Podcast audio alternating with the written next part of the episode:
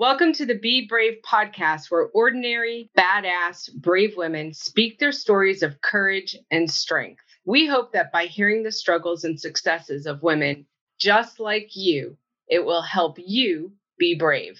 Please note that the Be Brave podcast does cover adult topics that include overcoming adversity in areas of sexual abuse, addiction, depression, and other difficult experiences.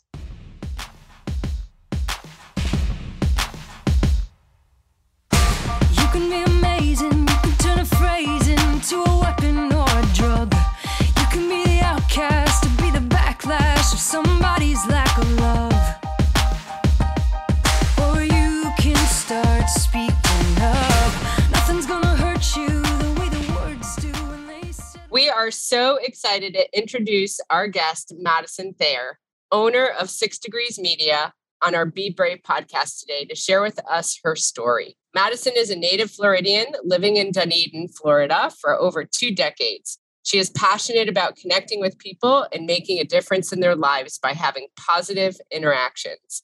When Madison isn't creating content for her clients on social media platforms, she is outside walking, traveling, or spending time with her family and friends.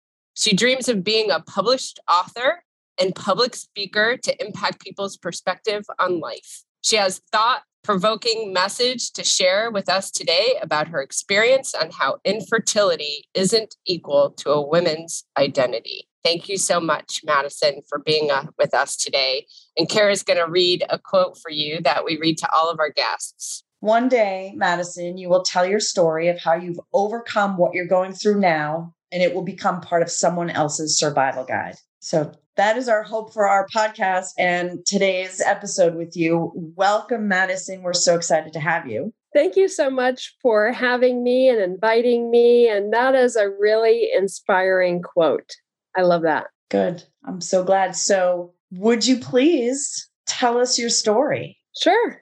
Yeah, absolutely. So, 13 years old, I was fully developed, had hair and uh, Uh, breasts, and I didn't have my period. So I go to the doctor and they do an ultrasound.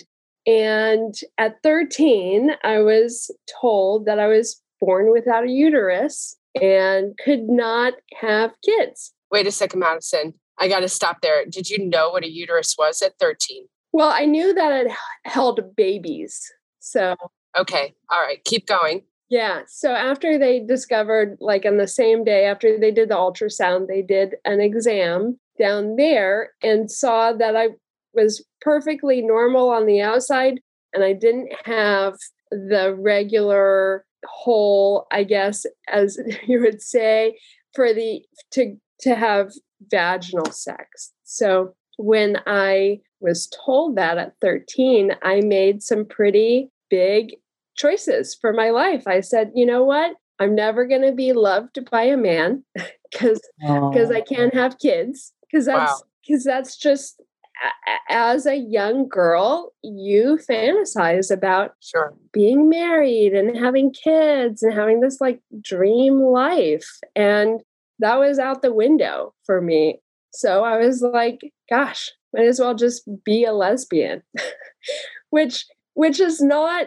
you know, I guess is logical at 13, but it's just I was I was devastated and my mom was devastated and it was sad. I was like I, I felt helpless and you know, of course there's options, right? There's surrogacy, there's adoption, but nothing those options aren't aren't good enough not to a 13 year old who's like, you know how it is uh, when you're a teenager. Yeah. It's, it's especially tough. So I I dealt with that and well, and then and then and everyone else is getting their period and talking about it, and you can't have that similar conversation. So that had to be. I, I'm guessing that was also embarrassing. Yeah, I mean, it is.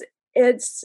I I feel like I'm an anomaly sometimes because you know girlfriends would ask me if i have a tampon no i don't have i don't i don't even i don't use that you know i have no idea or yeah they would you know share that and i couldn't relate And you know, you go to the doctor, and then every time you go to the doctor, they're like, When's your last period? And I say, I don't have one. And they're like, What? And I'm like, Yeah, you know, I was born without a uterus. And they're like, Oh, I've never heard of that before. Oh, thanks. So I'm like, Thanks. You just made it worse. Thanks. I'm on an island over here.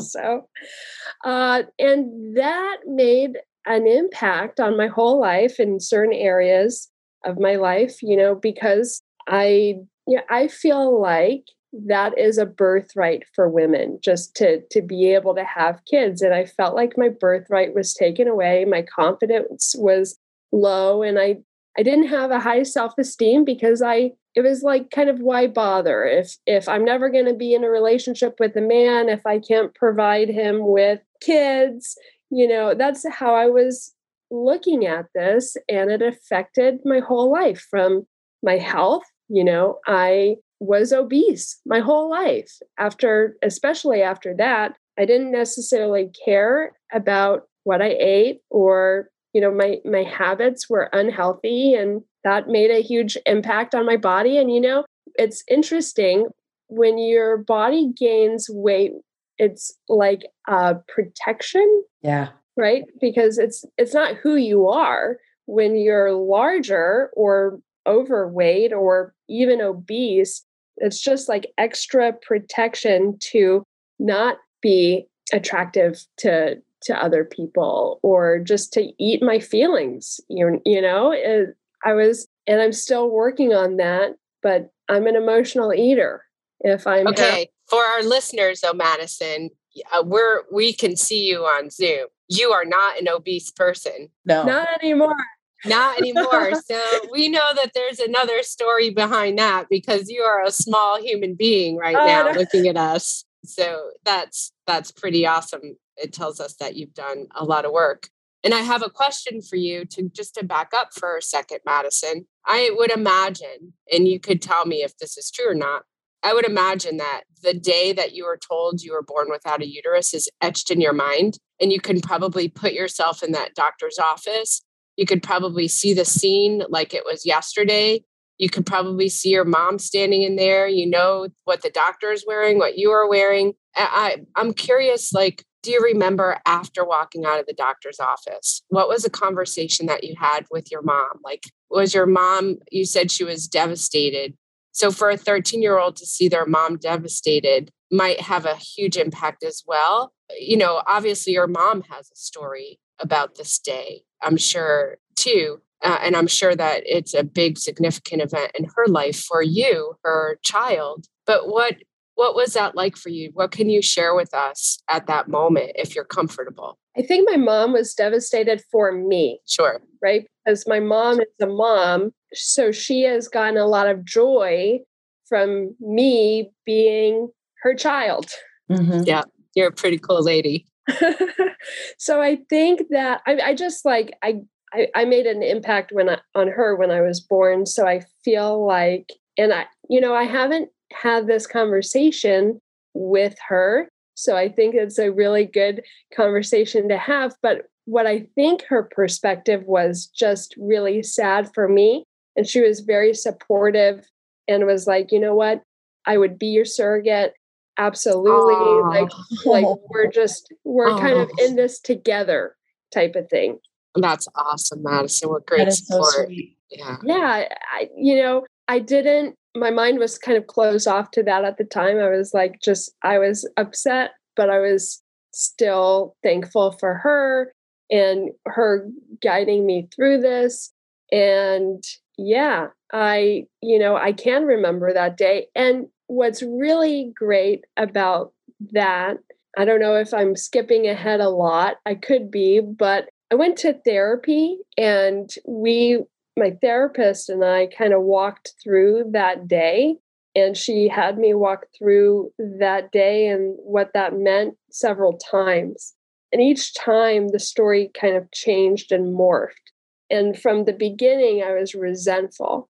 I was like i felt like i lost out. Like i, I didn't get my birthright you know like this is my right to have a child as a woman. And by the end of the exercise i was grateful i was like this is the best thing to ever happen to me. And there's a lot of things in between that, you know, yes, I once weighed 297 pounds.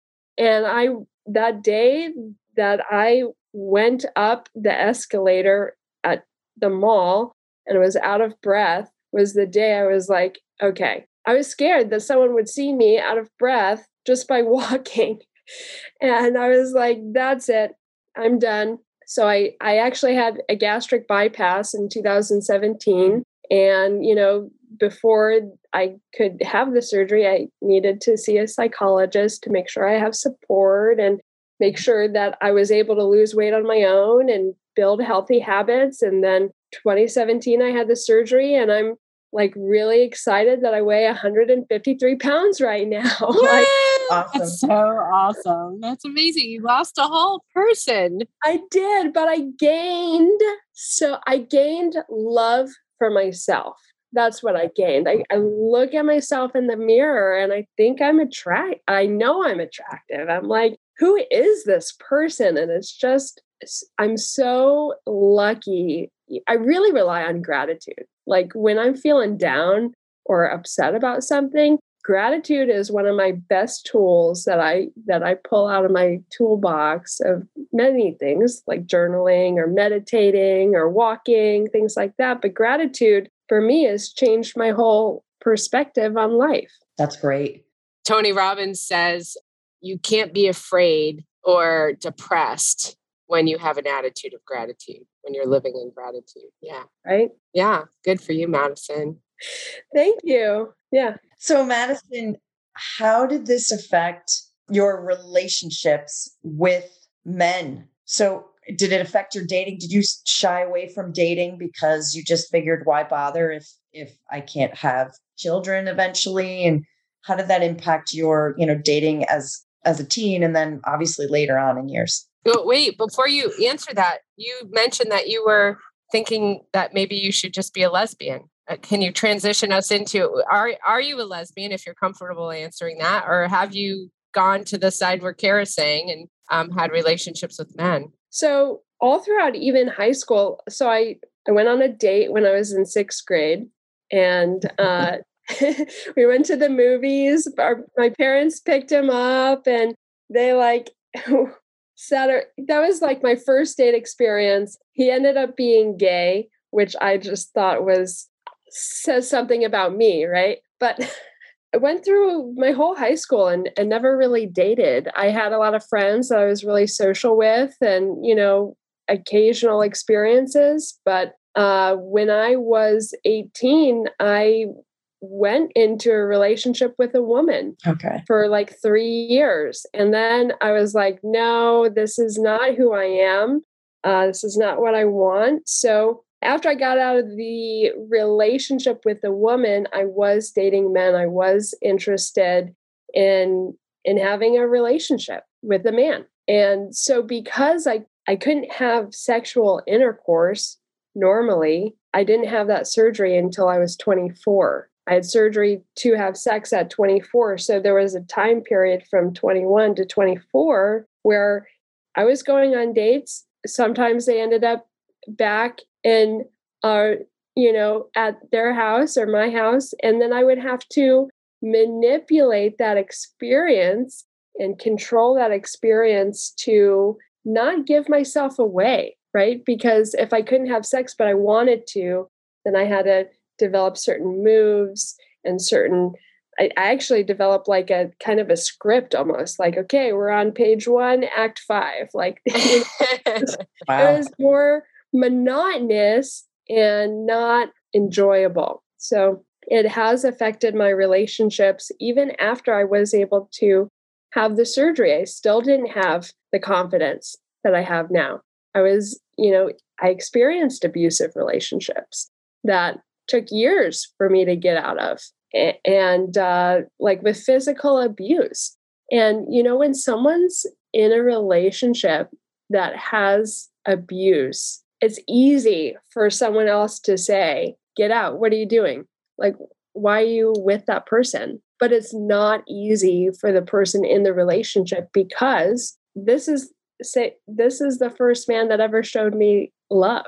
And, and I'm like, you know, I was holding on to that mm-hmm. because I wanted it to work, because I wanted to build my confidence. And that was even still like when I was larger. So I was I was obese. I was and then someone loved me and I'm like, "Oh my gosh, this can work. I can have sex and like you know all this stuff." And it, it just after I got out of that relationship, I would I started focusing on myself. I was like, "Okay, that abusive relationship ended and my weight loss journey began." And when I lost weight and took control of my life, the whole world opened up.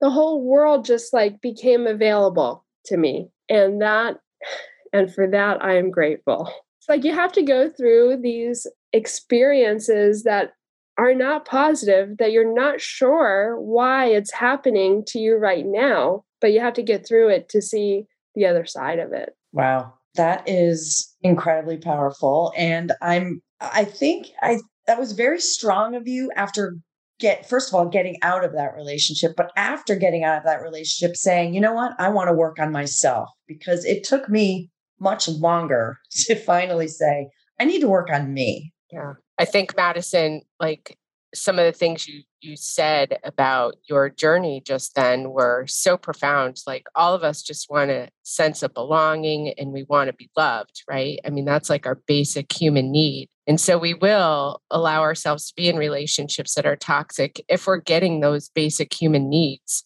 and we feel like we can't be worthy to someone else like we're just so grateful somebody showed up and is is going to love us. Oh my god i'm accepted somewhere. And so it's probably starts in our own head of not accepting ourselves and not loving ourselves first right? How can you expect that right? And one other thing i heard you say that kind of came to mind was if you hadn't loved yourself and you hadn't made that decision to change and to take control of your life it would have been the same experiences because the only way we can predict the future is based on the past without intervention. But if intervention comes along, then the whole future changes. And that's what you provided for yourself. You intervened and you took control, which is so eh, incredibly like awesome at 24 years old. You were able to make that decision. That's a very young age to learn that. Well, I sometimes you have to intervene on yourself. You have to like take it like take an honest look at your life and like for me it's just this wasn't working. This is not what i want and so how do i make a change? And you know being healthy and experiencing you know we my belief is that we are souls living that we're we're living souls that have a body like we have a body. My body is not, it doesn't define me, but it is part of who I am. So, how I take care of that is a direct representation of my values, of my beliefs, of who I am, because there's something about a person that has extra weight that makes me, because I've been there, I know that they don't necessarily care for themselves the, the way that they could, which causes me to trust them a little less. Because if you're not going to take care of yourself, then how are you going to take care of my my personal matters or if i'm hiring you for a service or even going into a relationship with you or dating you or you know that's it's um it starts from within and it's that conscious choice to be like okay game over. We're done. We're done doing this.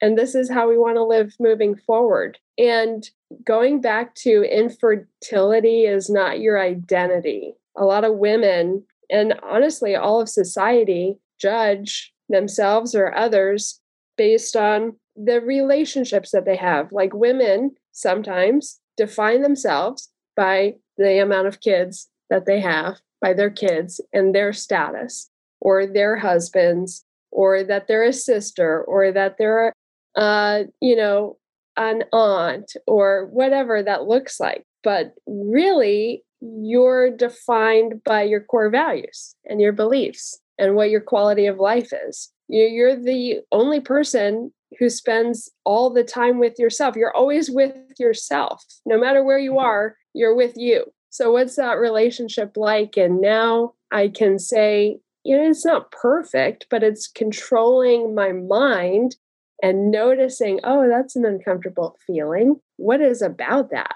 You know, and then turning it around because I could rely on external resources to make me happy, but that is not sustainable. Mm-hmm. You know, I like to go shopping. I like to go on fun dates.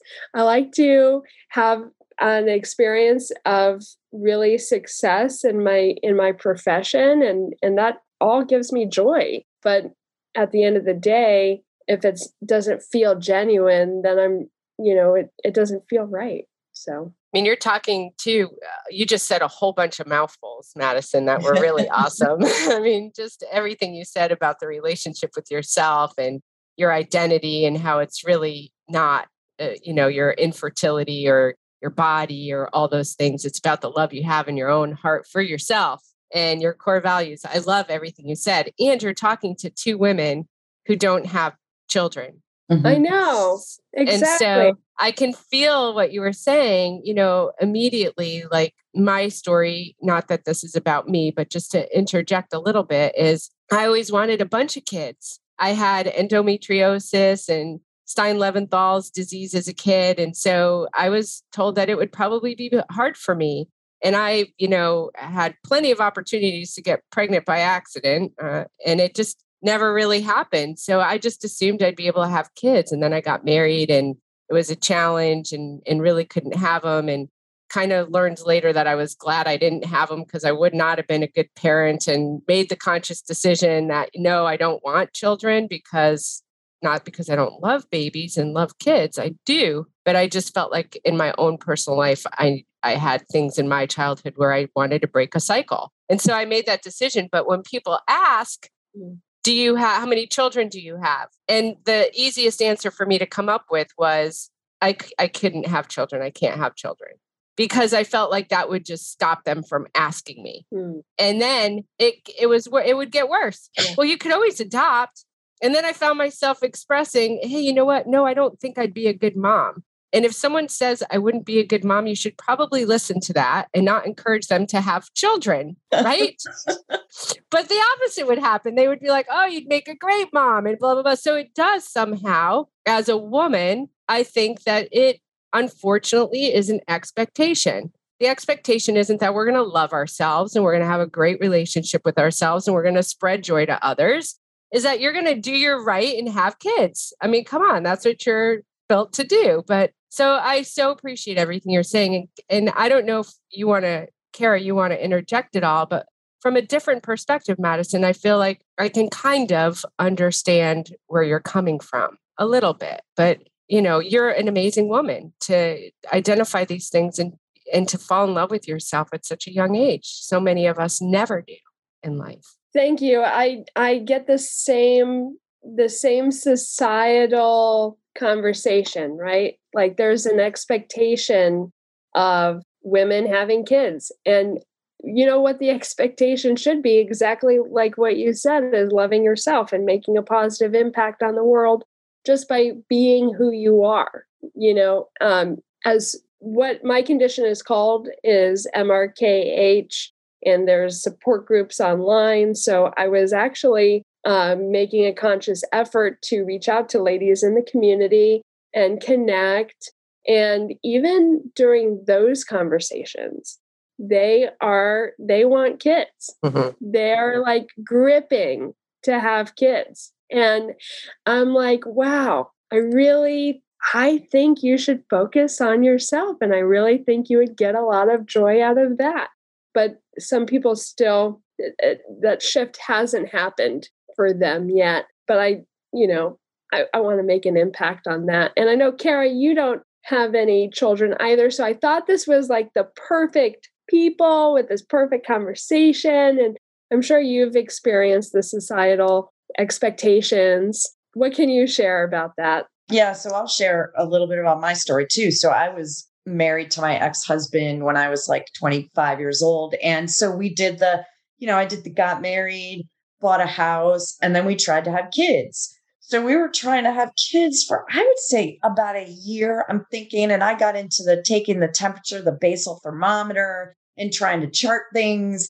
And I went to the doctor one day and I'm like, look at my charts. Like, I'm not seeing the spike that I'm supposed to see, or at least I don't see it every month. And I can't, you know, and he's looking at the charts. And then he's like, well, let me do an ultrasound. And to me, now I'm 20 something years old. Let's say I was 27 years old or something, or 28. When I hear ultrasound, I think of what you see on television with the pregnant woman and the, you know, he gets the wand out, slaps a condom on it, and and puts it inside of me. And I'm like, whoa, what's going on? he did oh my God. ultrasound, which I didn't know existed. I'm like, okay, thanks. Anyway, he's like, well, maybe you're only ovulating on, you know, one side through one ovary, and you know, maybe the other one isn't ovulating, you know, or, maybe you don't have any eggs on the whatever. It was just kind of like one of those, just keep charting and keep trying. And and it wasn't, it didn't become a concern so it ended up that our marriage started to deteriorate, not because of this. And once it started to,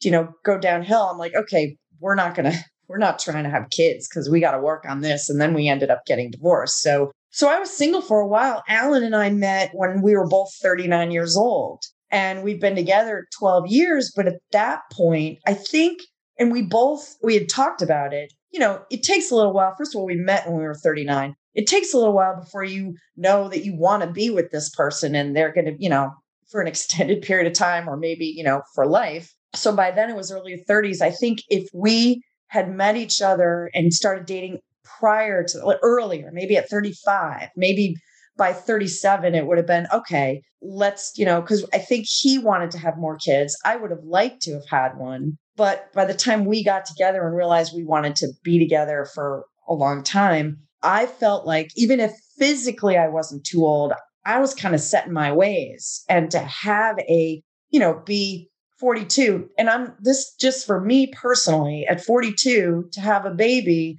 it was just going to be something completely new. Like for me, having all this independence and not having anybody rely on me other than a cat, which is really easy to like walk out the door and have someone take care of her while I'm going on vacation. You don't do that when you have children. So, I mean, maybe not until they get older but so i so i ended up you know not having children and i'm okay with that. There are some days that i kind of wish that there was a little mini me running around because i'd like to see what that you know looks like. It might be a little fun but but all in all i think i made the right decision. And again i really don't know if i might have had some clinical issues where i couldn't have children. I don't know that. We never went that far. So i remember being asked you know, I remember when we were trying, um, we had another couple who was trying to have kids at the same time, doing the whole basal thermometer, you know, that kind of thing. So we were kind of talking to each other about it. I do remember people asking, yo, when are you going to have kids? Oh, you know,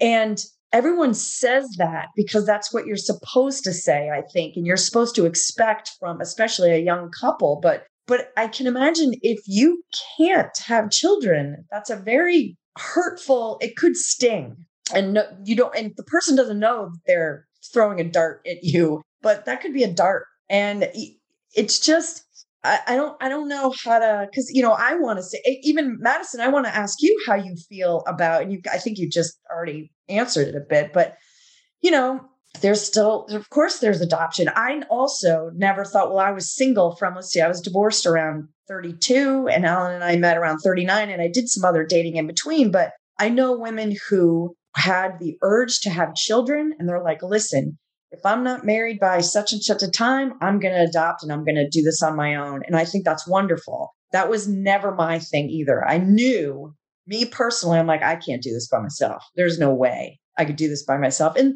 when you have when you're in a relationship and you have a child, it still could happen that you end up doing it by yourself. But that was never my like Patty. I didn't. I don't have a lot of patience, and I see it come out when I'm with my nieces, and I love my nieces dearly.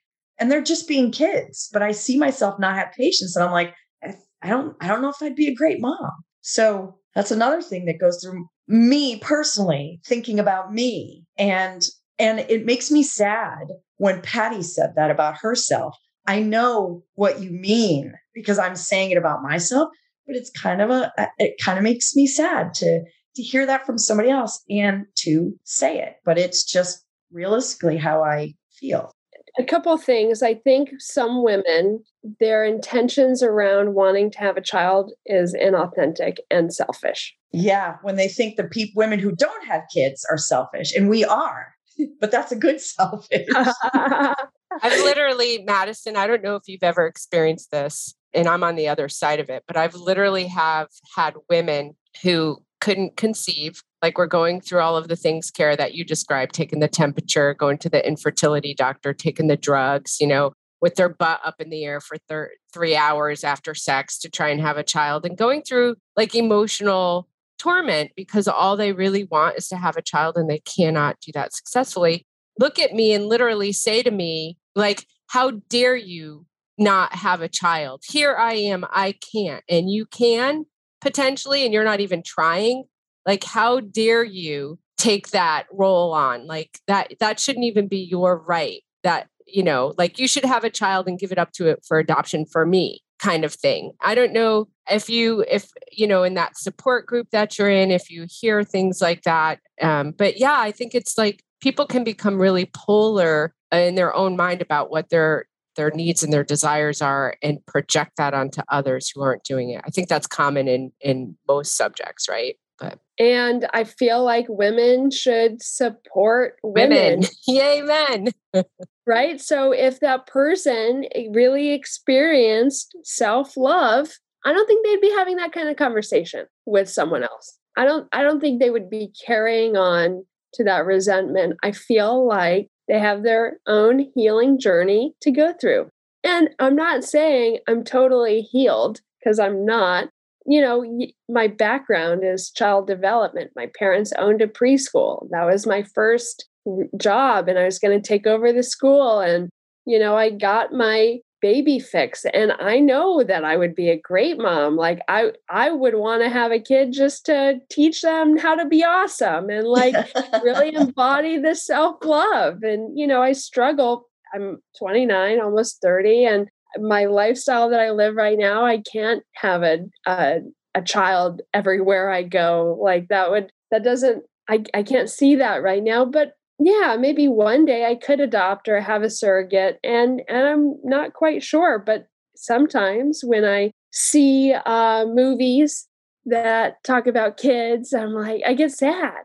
I'm like, man, you know, I I get reminded of what I never got, mm-hmm. and that is an opportunity to practice gratitude to be like, wait a second, I'm grateful yeah, I mean, I had that moment of sadness, and that's where it's coming from. But honestly, I have my whole life ahead of me, and I can make a positive impact on the children that I do interact with, you know, my friends' kids. And, you know, I just, kids are so inspiring to me because they're totally themselves. They're just like walking around, dancing, singing. They're just like full of life. And that's who I want to be. So if I can be that for everybody else in the world and maybe one day have a kid of my own, whether it's through adoption or surrogacy, or maybe I meet someone that has a kid that I can kind of be, you know, a, a like a guiding figure in their life,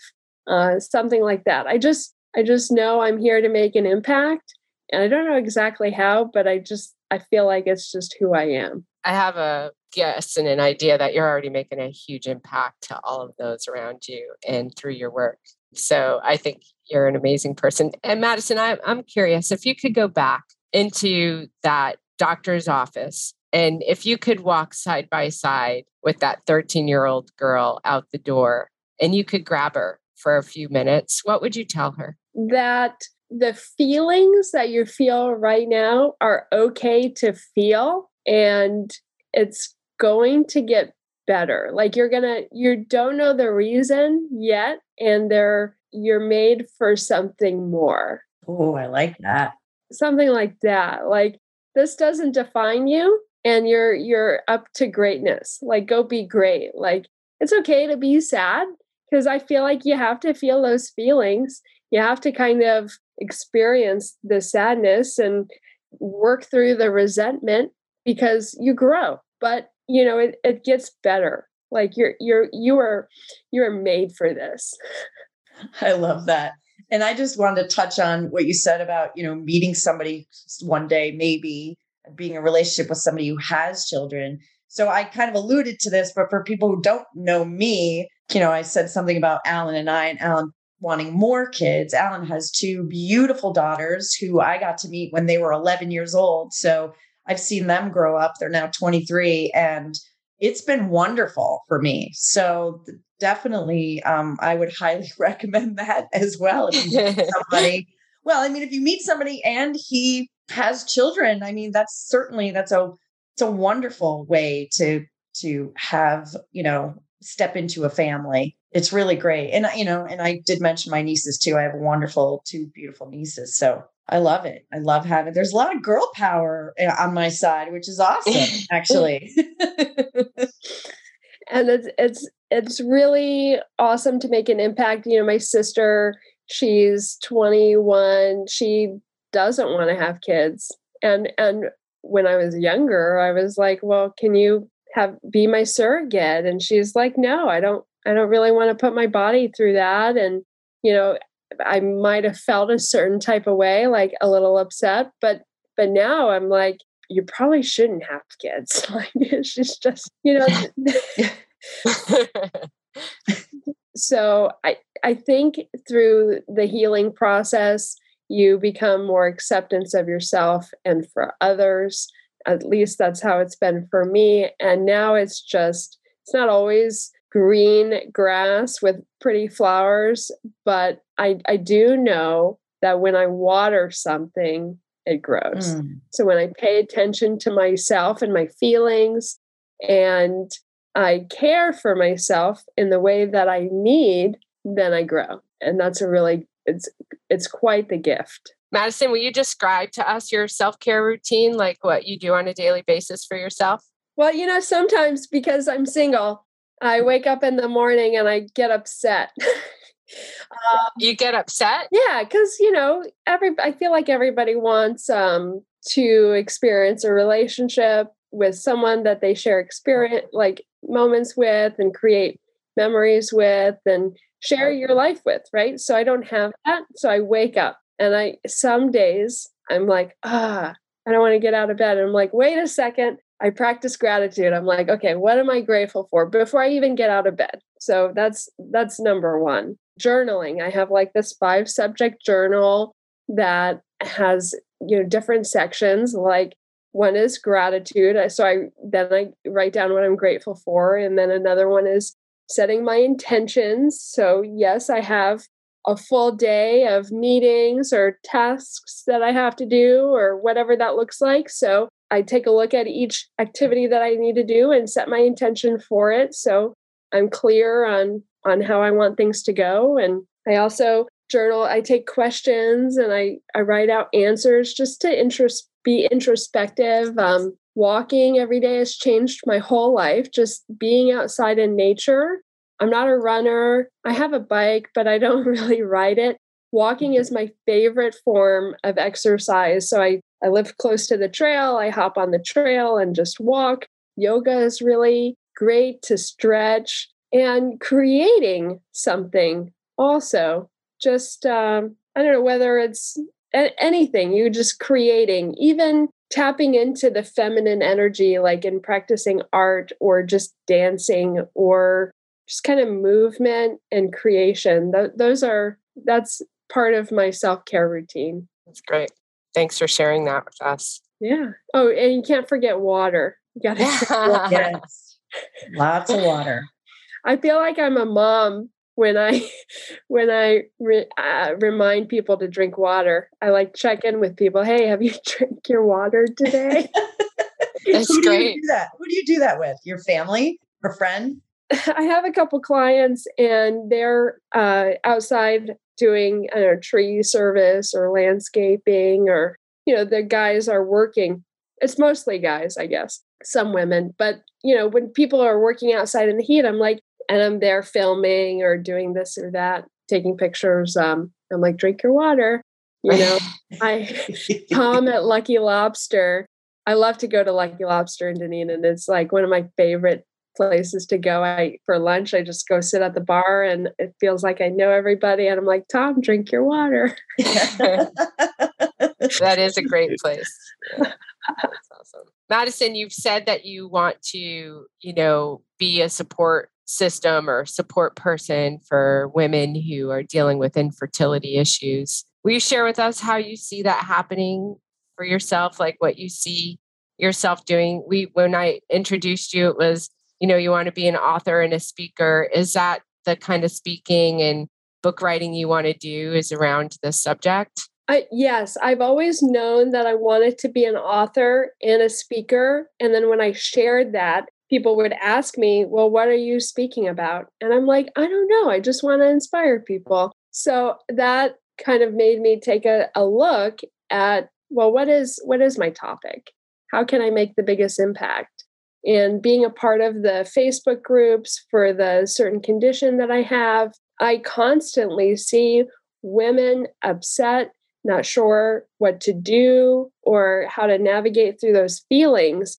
And it it breaks my heart because it's like you're not you're not your condition. Who you are is how you interact with the world. So if i can and and part of that is is for me to heal that area too mm-hmm. right? Like going to therapy and writing down my thoughts and and then putting that together in a book where people can read and find some find some inspiration and and then go speak about it. So there's the condition i think happens in one in 5000 women. Wow. So there's space for me to go and make an impact and i try to build a community of of people who are local and i you know and we met and they're i feel like they're stuck.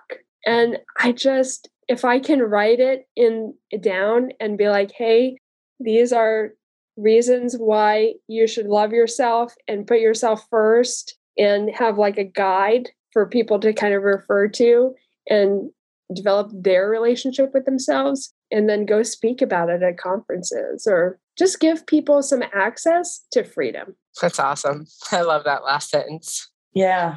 Madison, so can you say the name of the condition again of the acronym? I guess it's it's MRKH. It's Mayer-Rokitansky something. I don't I don't even know what it is. That's fine. MRKH.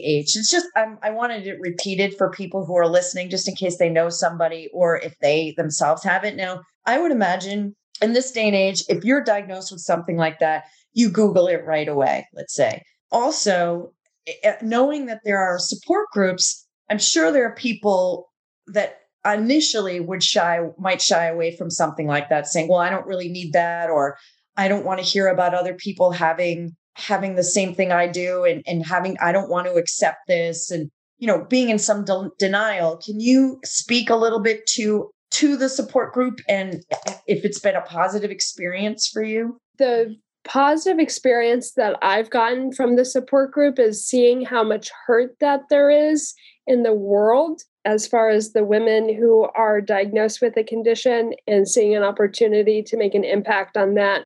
Before, when I was diagnosed, I was like, I'm never going to tell anybody. I mean, as unless I'm dating you and we're, you know, getting closer, that you might want to know that. But I'm not going to ever be like this poster child or like this advocate for it. But you know, I was really resisting that. I I wanted to hide that about myself, you know, and and not be public about that. I don't even think I've shared like a anything on Facebook about that. Like nobody knows. I don't think anybody knows unless I've told you, you know, the obviously you can't tell, you know, someone can have kids from the outside, but so I noticed my resistance to it and then I noticed how it kept coming up and I kept being sad about it. And I'm like, man, I thought I was healed from this. I thought I was okay with this. But, you know, I, I still have some work to do. So connecting with other women in the group is is helpful for me to have that conversation and get their perspective on things and then share my story and us grow together beyond the condition. Mm-hmm. That's great. And I think support that's what support groups do offer. It just I'm not surprised that you say at the beginning, well, I didn't want anybody to know. I didn't even want to go to a support group, even though these other people are experiencing the same thing. I didn't want to be one of them. Mm-hmm. I totally get that. So, and that's why I asked. And I thought maybe if someone is listening who has MRKH um, or knows somebody who does and is kind of resisting, maybe they can, um, you know, they this might encourage them to seek out some support. Yeah, that would be awesome. I feel like everybody needs a team in their life, you know, coaches, friends.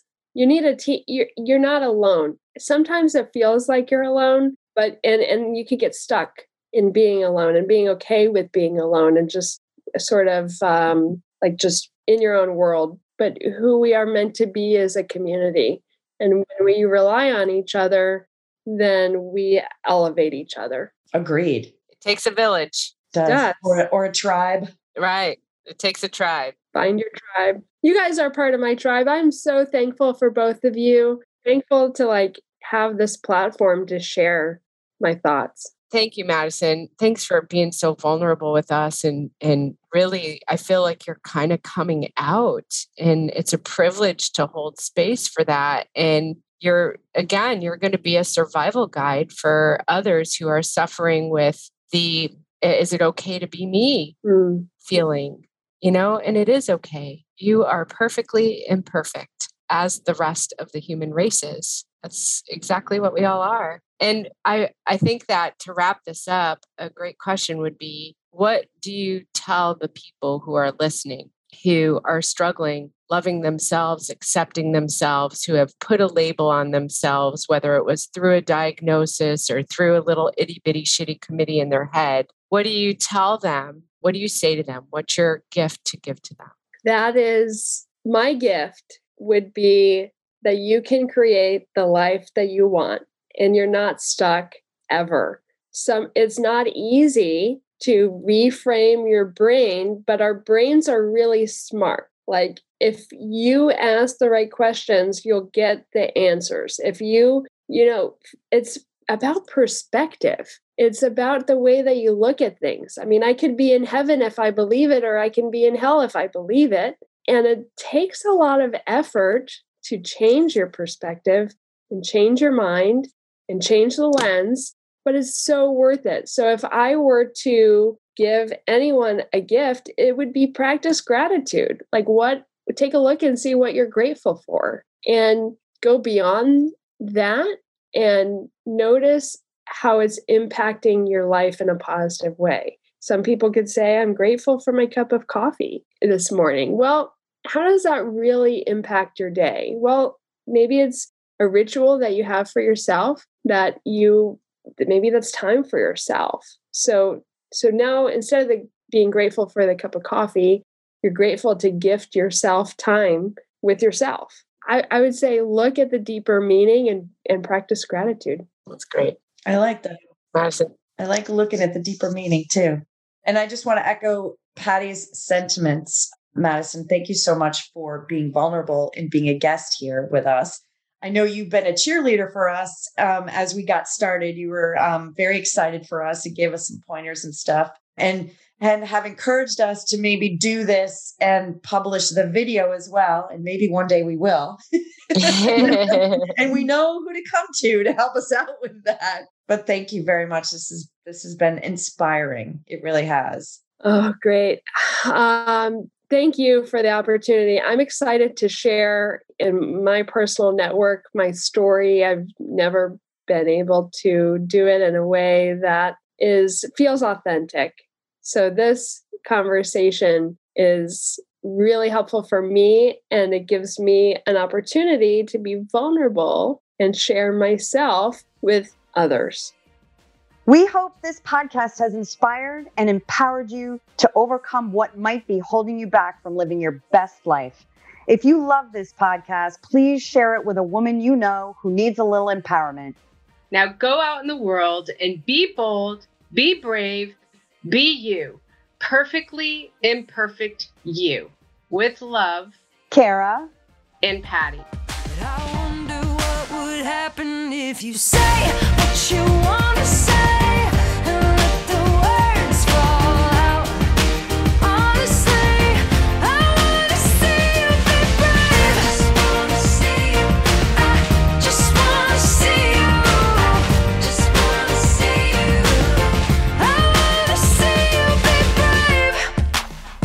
Des, I'm sorry. We need to scratch that last part. Mixed and edited by Desmond McNeese for We Mixed It, LLC. Go to whatsoundsawesome.com